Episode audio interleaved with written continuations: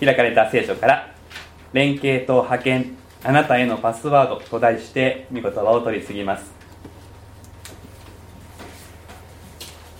2019年度の下半期から学んできましたこの祭人の手紙も今日で最終回となります。全部で12回に分けてこの手紙を通して語られる神様の御声に耳を傾けてきました。皆さんにとってこの箇所を読んでどんな気持ちがするでしょうか？正直あまりパッとしないという思いを持った方があるかもしれません。進学校に行く前は私もそんな思いでいたんですけども進学校で学んでからこういうところがものすごく面白いものすごい興味深いということに気づくようになりました。この箇所を読み思い巡らして本当に私の心は踊るのです。2000年前紀元1世紀の後半に小アジア地方で生きていたキリスト信仰者たちの息遣いが聞こえてくるようなそんな思いがします。そしてその間に駆け巡る精霊様の働きというものを見ることができます。そして時を経ても時代が変わって場所が変わっても変わらない精霊様が私たちの間でも同じように働いてくださるということを思い巡らす時力が湧いてくるのです。例えて言うならばスポーツの試合のハーフタイム。真ん中の休憩の時間にロッカールームに集まって作戦会議をしているチームのようなそういう熱気を私はここに感じるのです。去年あのワンチームでラグビーのこう試合がよく中継されましたけれども皆さん見られたかもしれないですけどあのロッカールームですね。あのいろいろやってますよね。あれも今回中継されたので非常に興味深く見ていたわけですけれどもあのイメージでぜひここの頃をですね思い浮かべていただきたいと思っているんです。ロッカールームに集まって作戦会議をしているヘッドコーチはパウロですね。パウロがチームメンバーを集めて神の国を生きる戦いその勝利のために作戦を与えるわけです。ロサイ人の手紙その内容詰まるところそういうことですね。この手紙はコロサイの教会の礼拝の中で読み上げられたわけです。1週間それぞれコロサイの町で働き仕え家族と過ごしそこで神の国を生きる。神の言葉に従って生きる。ここにも神様が力を与えてくださる。ここにも神様が道を開いてくださる。それを信じて歩む。家族の中で難しい人間関係の中に神の国を表していくその戦いをしながらある人は点を取ったような勝利したようなそんな思いで教会に来る。ある人は負けたばっかりでちょっと辛い思いして引き上げてくる。いろんな思いの中でこの際の教会に集まってくるわけです。今私たちもきっとそうだと思うんです。1週間神の国の戦いって何だっけって思いながら生きてきた人もいればたくさん勝利をして喜んでここに来られている方もいるでしょう。そうやって私たちはこの日曜日の朝にハーフタイム神様から笛を吹かれて休憩と言われて集まってくる。ここで私たちもヘッドコーチから作戦をもう一回聞くわけです。この祭人の手紙の内容4章ありますけれどもこの真ん中にある壺は何か中心メッセージは何かといえば2章の6節と7節です。それはこうです。キリストにあって歩みなさい。キリストのうちに根ざし立てられ教えられた通り信仰を固くし溢れるばかりに感謝しなさい。ここが神の国の戦いの要点ですね。勝利の作戦です。キリストにあって歩むことキリストにあって歩み続けることがこの祭人手紙のメッセージの核心です。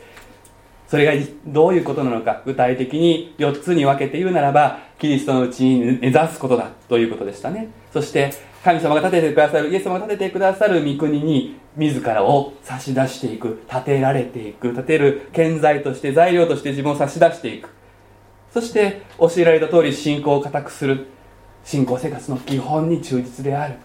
礼拝御言葉を読む祈る子供たちのあの歌の中に3つの約束っていうねあの可愛い賛美がありますね「お祈りはね」あれが基本ですよね。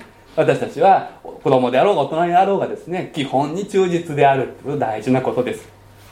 そして感謝にあふれていく。感謝をたくさんこう自分の中で見つけていく。それを神様に捧げていく。この4つの取り組みがキリストにあって歩み続ける秘訣であったわけです。そしてそれがさまざまな場面でいろいろなところで用いられていく。具体的にどうしていくのかそのことは交際人の手紙でこう語られてきたわけです。こうして語られてきたあミーティングの最後。最後に試合にいよいよもう一回戻るぞという時ヘッドコーチはどうするか。みんな集めるわけですもう一回。エンジンを組むわけです。一人一人声をかけるわけです。メンバーを励ます。鼓舞する。気合を入れる。もう間もなくまたブザーが鳴ってスタジアムに出ていくわけです。今その最後のひとときです。お互いの顔を見合わせてさあ行くぞというそういう瞬間。今朝開かれている部分コロサイ人の手紙の結びはまさにそういう場面であり躍動感と緊張感にあふれた場面ですあの部分を大きく2つに分けて学びたいと思っています。最初のパートで紹介されるのはティキコという人とオネシモという人です。このティキコとオネシモについてが前半。そして後半と分けて学びますがまずこうあります。7節。私の様子はすべて愛する兄弟忠実な奉仕者主にある道路のしもべであるティキコがあなた方に知らせます。このように書かれています。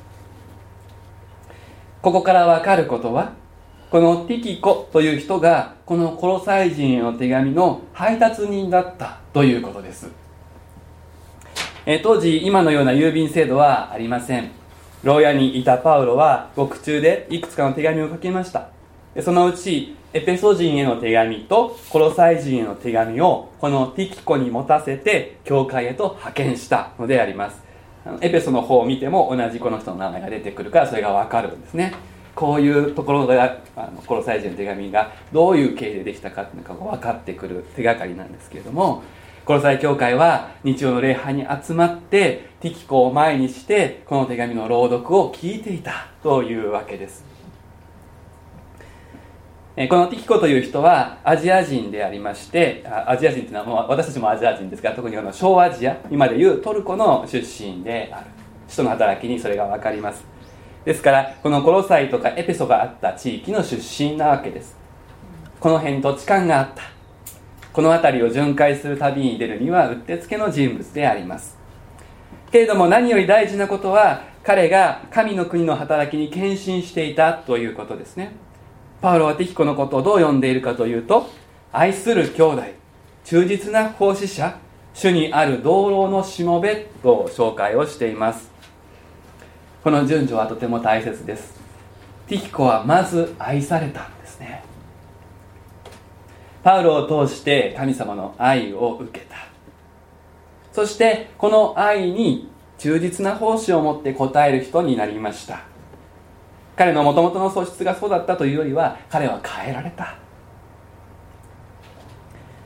キリストに根ざすということによって彼は使える心をいただいた。そして主にある道路のしもべとなったわけです。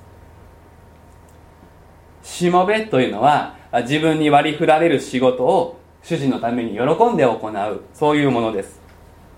ティキコはパウロのしもべになったのではありません。道路のしもべというのはパウロが仕えていた方に一緒に仕えるものになったということです。実際はパウロがティキコに頼んだし実際はパウロが指示を出していますけれどもティキコは主に仕えているという自覚でそれを受けていたわけです。このティキコがいなければ霊感された神の言葉であるコロサイ人の手紙も日の目を見ることはありませんでした。ティキコが仕事をしなければ聖書は66巻じゃなかったかもしれません。まあ歴史にもしはいらないですけど。ティキコのおかげで私たちは今この手紙を読めるのです。彼の名は有名ではないでしょう。今日初めて聞いたっていう人がいるかもしれない。でも非常に重要な役目を果たしています。もっとも彼自身はこの最初に交際人の手紙を持って交際協会に行って読んだ時にこれが2000年以上にわたって読み継がれる神の言葉聖書として保管されていくなんて多分夢にも思わなかったと思うんです。でも彼は忠実に自分の仕事自分の役目を果たしました。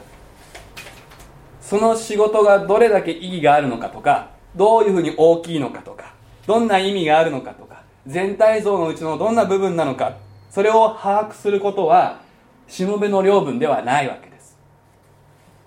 それは主がご存知なのです。大きかろうが小さかろうが彼は自分の分を果たしたんですね。ここにいる私たちもこのティキコに学びティキコに習うことが求められます。まずしっかり愛されることです。神様の愛が分からなくなっているならば神の国の戦いに出ていくことはできません。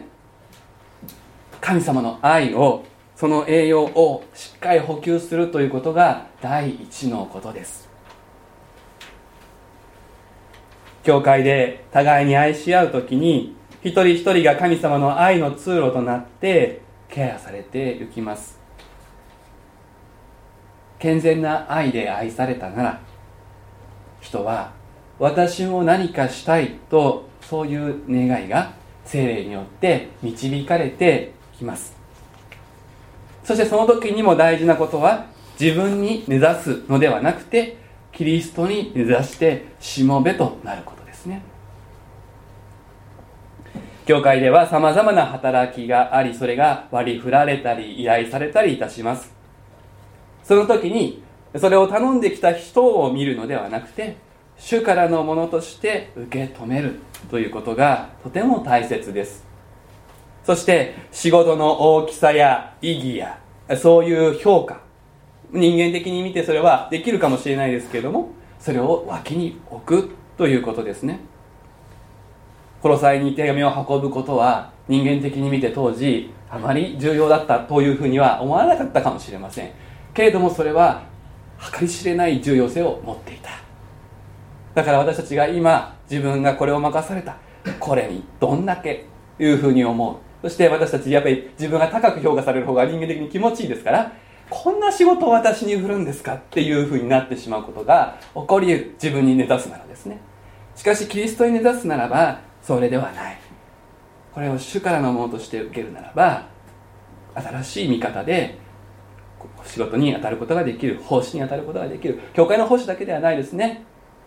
1週間の生活の中で主婦は主婦に召され働き人は働き人に召され会社の中でいろんなことに、まあ、割り振られていきますけれどもその時そこで私に与えられたものを喜んで忠実に仕えていく時そしてそれを全世界の主である方にお仕えしているのだとこの思いを持っていく。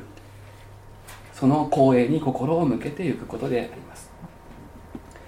人間的には無駄に思える徒労に思えるような報われないと思うようなことでも神様はその全ての働きを意義深いものとしてくださる。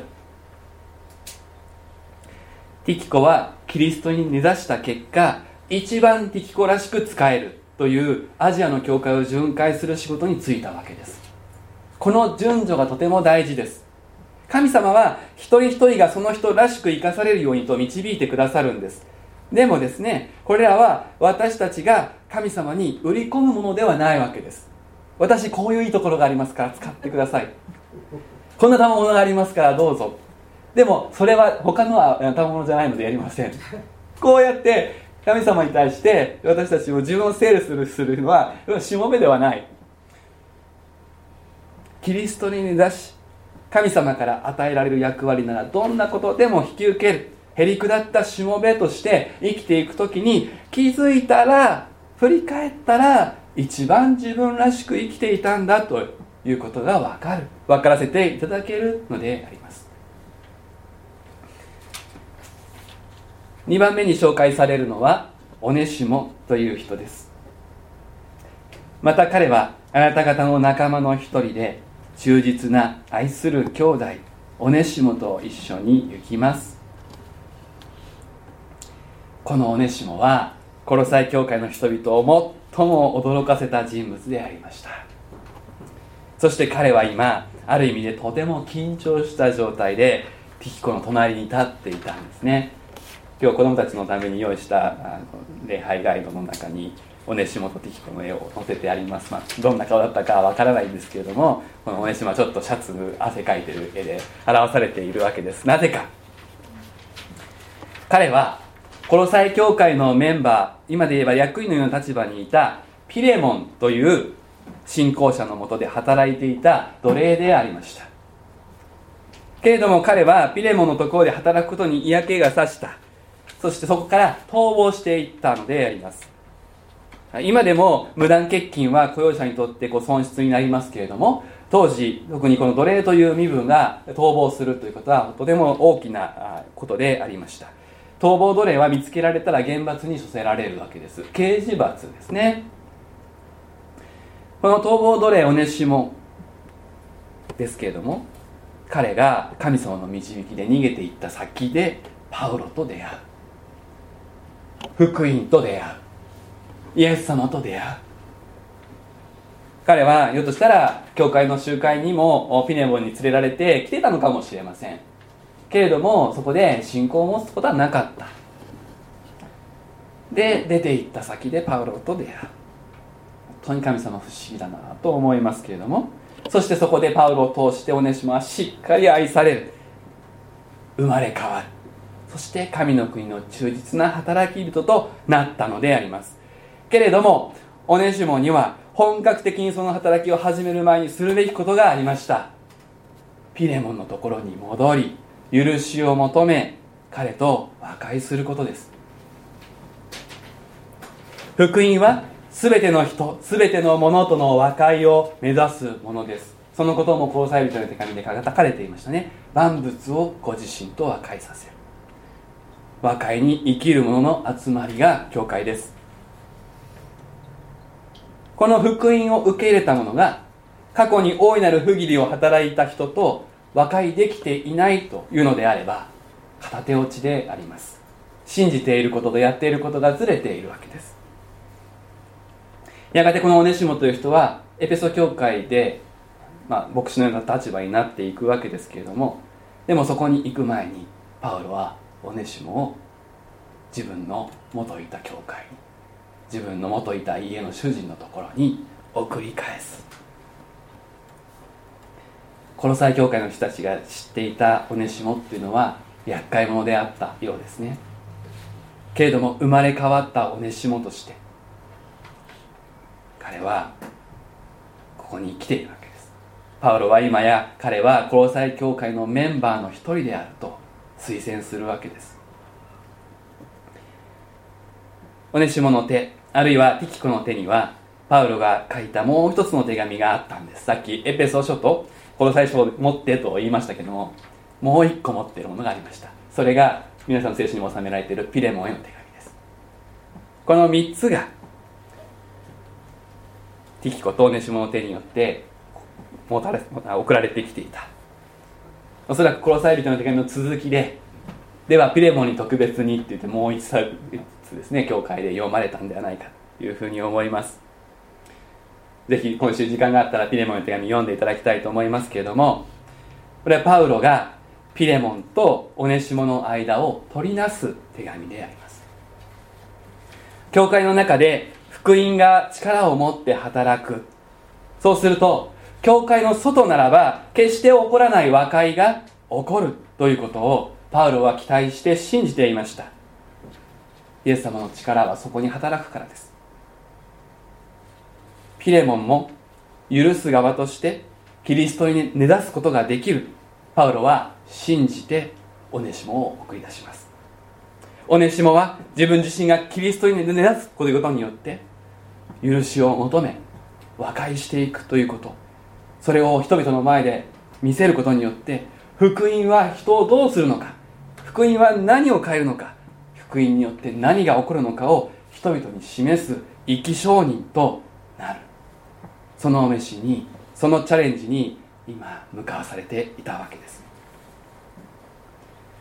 今日の教会においても人間関係の破れというのはしばしば起こります。ある意味で罪人の私たちですから破れ自体は避けられないのかもしれません。しかし教会の外であれば決して修復しない関係もそれぞれがキリストに根ざす時に和解へと導かれる。これが福音の力。福音の奇跡であります。アフリカのある部族が部族間の大きな争いでどちらもクリスチャンなのに殺し合いをするということがこの数十年の間に起こりました。ねでもそこに福音がもう一度入ってきた時にお互いの両親やお互いの家族を殺し合った者たち同士がキリストにあって和解し共に神様を礼拝し愛し合う家族としてもう一度作り変えられるという奇跡が今も起こっています。私たちはこのオネシモの奇跡がオネシモとピレモンの間にある奇跡が今日もそしてこの場所でも起こることを期待すべきです。皆さんの中で少なからず人間関係の破れを経験している方があると思います。許す側なのか許す側許される側なのかどちらも含むのかケースは様々です。またある場合にはこの2者の間に立ってパウロのように取りなすという働きを任せられることもあるかもしれません。人間的な思いではもう逃げる選択肢しかないというその中に福音は光を投げかけるわけです。もう別れて未来永劫平行線ずっと進むしかない。そういう中にいや福音はその2つを1つにできる。教会キリストの体は和解の共同体です。神の国は和解によって前進します。この町のことを考えてみるとですね何町何町って町がありますけれども土地の古い人ほどですねあの町とは仲良くしたくないっていうふうな思いがどうやらあるようです。線が引かれている。でも教会がそこに建てられていく時にはあっちの町から来た人もこっちの町から人も来た人も同じところで礼拝するようになるでしょう。その時この町の人たちは乗り越えていかなきゃいけないものがあります。福音の力によって町と町人と人間にある破れは越えられていく。和解によって神の国は前進していきます。もちろんオネシモはここにたどり着くまで多くの時間を要したということが想像に難くありません。一度破れた関係を修復するためには破れ以上に深く愛され破れ以上に傷以上に深くキリストに根ざすということが必要です。そしてそのために根は時間をかけて降りていきますから時間をかけるということも必要なことです。だから今すぐに和解しなさい。そんなことは簡単には言えません。けれども諦めてはいけない。10節から始まる後半。ここに挙げられてくる人たちのことも一人一人紹介して語りたい思いはありますけれども今日は時間の関係でそれができませんからここでは人に焦点を当てるよりもここで行われていることまた行うように求められていることに注意したいと思うんです。繰り返される言葉がありますね。よろしくという言葉です。よろしくよろしくよろしく何度も出てきます。ただの挨拶と言ってしまえばそれまでですけれどもこの挨拶から教会の中で神の国のチームの中でコミュニケーションを取り合うということの大切さを教えられます。よろしく。短い言葉ですがここに多くの思いが込められています。3つ取り出すならば1つにはあなたのことを忘れていないよ覚えているよという合図の印ですね。愛の印です。ああこの人に自分たちは覚えられているんだ。そして私たちも誰かによろしくあなたのことを覚えていますよ。そういうサインメッセージを送ることができます。一つもう一つは私は自分の持ち場で奮闘しているよ。あなたもそうであることを願っているよ。そういう励ましがこの「よろしく」には込められています。そしてもう一つ三つ目に私たちは一つだよ。キリストにあって私たちはつながっているんだよ。仲間だよ。私も一人ではないしあなたも一人ではないよ。それをお互いに確認し合っていこう。そういう慰めが込められています。今朝しもべのリトリートがあってイエス様の十字架の苦しみを黙想したわけですけれども本当にイエス様の苦しみの一つには孤独っていうものがありますね。人から見捨てられ父なる神様からも見捨てられ一人になってその苦しみを負わなければいけない。これが十字架の一つの側面です。それによって神の国がもたらされましたけれども一人で苦しむのはイエス様が十分してくださったのでその力が反転して私たちには決して一人で苦しむ必要はないんだっていうことがその恵みがやってきたわけですね。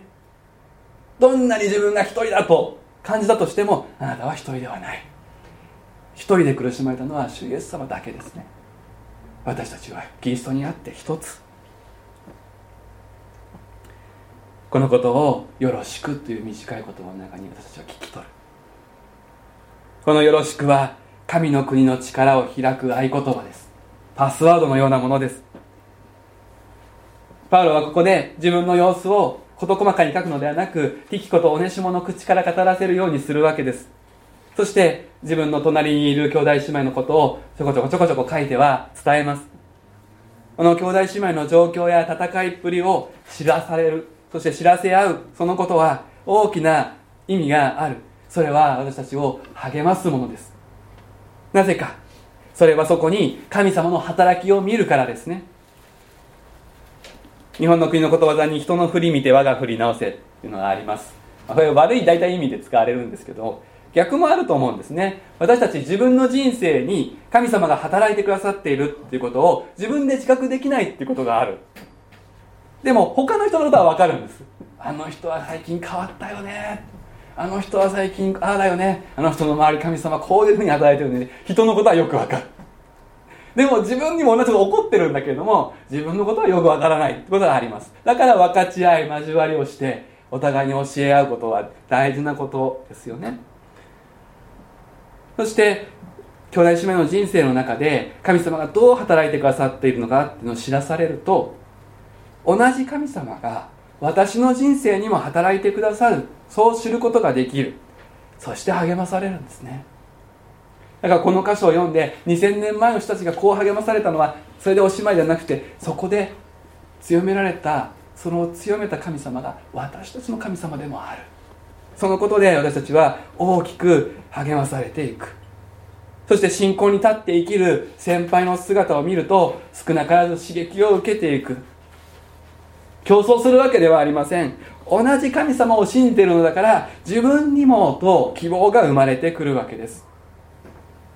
そして分かち合い交わりはただ神様がしてくださったことを言うだけでなくて弱さや葛藤も分かち合うそういうことですよね。私たちにはそういう仲間が必要なわけです。パウロでさえアリスタルコやマルコユストといったユダヤ人仲間と苦労を分かち合うことなしには立ち続けることができなかったわけです。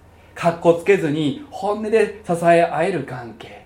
共にキリストに根ざし続けるそのことを励まし合う関係が必要である。パルサパウロはこの際教会もまた彼の支えになってもらいたい。そう思って手紙を書いていた。そういう面もあったわけです。だから私が牢につながれていることを覚えてくださいとリクエストをします。教会はかっこつけ合う場所ではありません。何度でもやり直しができる場所であります。ここで紹介されているバルナバのいとこマルコという人はそのことを生きて証しする人です。彼は一度神の国の働きから離脱してしまった人です。そんな彼も再起しました。そしてパウロの支え手となっている。教会に行ったならば教会を挙げてお迎えするようにと言われるほどになっているわけです。信仰生活は一人でするものではありません。神の国に生きる私たちの信仰はチームプレイです。連絡を取り合うことでより具体的により熱を込めて祈ることができます。いつもあなた方が神の御心の全てを確信し成熟したものとして固く立つことができるように。これはパウロの祈りでありエパフラスの祈りでもあった。私たちが互いに祈る祈りの模範ですね。チームスポーツで強いチームには際立つ特徴があります。それはメンバー同士の声の掛け合いが活発だということです。サッカーで司令塔の役割を持つプレイヤーは試合中にものすごい回数で首を振るそうです。優秀なプレイヤーほどその数は多くなります。そうやって仲間の立ち位置を確認し声をかけ的確なパスを出す。サッカーで言えばボールを蹴り出すパスの前に言葉のパスがパスワードが飛んでいっているわけです。声の掛け合いが連携を生み連携の中に力が発揮されていく。だからパウロは自分からこの最教会に声をかけこの最教会からも発信するように。この最教会を仲介にしてさらに別の信仰者にもパスが送られるようにと頼むのであります。私たちは教会の集まりで連携を確認します。今私たちはこのハーフタイムのロッカーにロッカールームにいる。そしてこれから祝祷とともに派遣されていきます。連携と派遣の繰り返しの中を生きていくわけです。パウロは派遣に先立つ手紙の最後の最後で鋭い言葉のパスをパッと送ります。アルキポに主にあって受けた務めを注意してよく果たすようにと言ってください。突然アルキポは名指しされます。この人は先ほど出てきたオネシモの主人ピレモンの息子なんです。オネシモとピレモンの和解のためにピレモンの息子のアルキポに何か特別な役回りがあったのだろうと想像されます。主にあって受けた務めと言われてアルキポはあっとピンときたかもしれないしえっと何のことかと思ったかもしれない。でもいずれにしてもここでアルキポは御言葉をぼんやり聞いていられなくなりました。語られたことを注意深く思い巡らしてパウロの意図を超えた神様の意図願い務めを引き受けて注意して祈り深く果たすということに向き合わされた。ボールが回ってきたんです。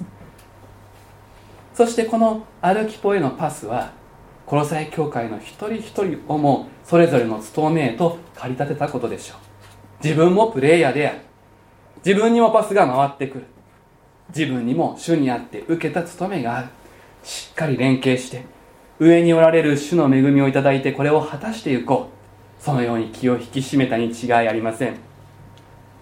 ですから私たちもこの歩きポへのパスの言葉パスワードを自分へのものとして聞くことが求められます。今日今週新年度主にあって受けた務めとは何だろうか。それを注意して果たすことができるように。祈りへと導かれることが求められます。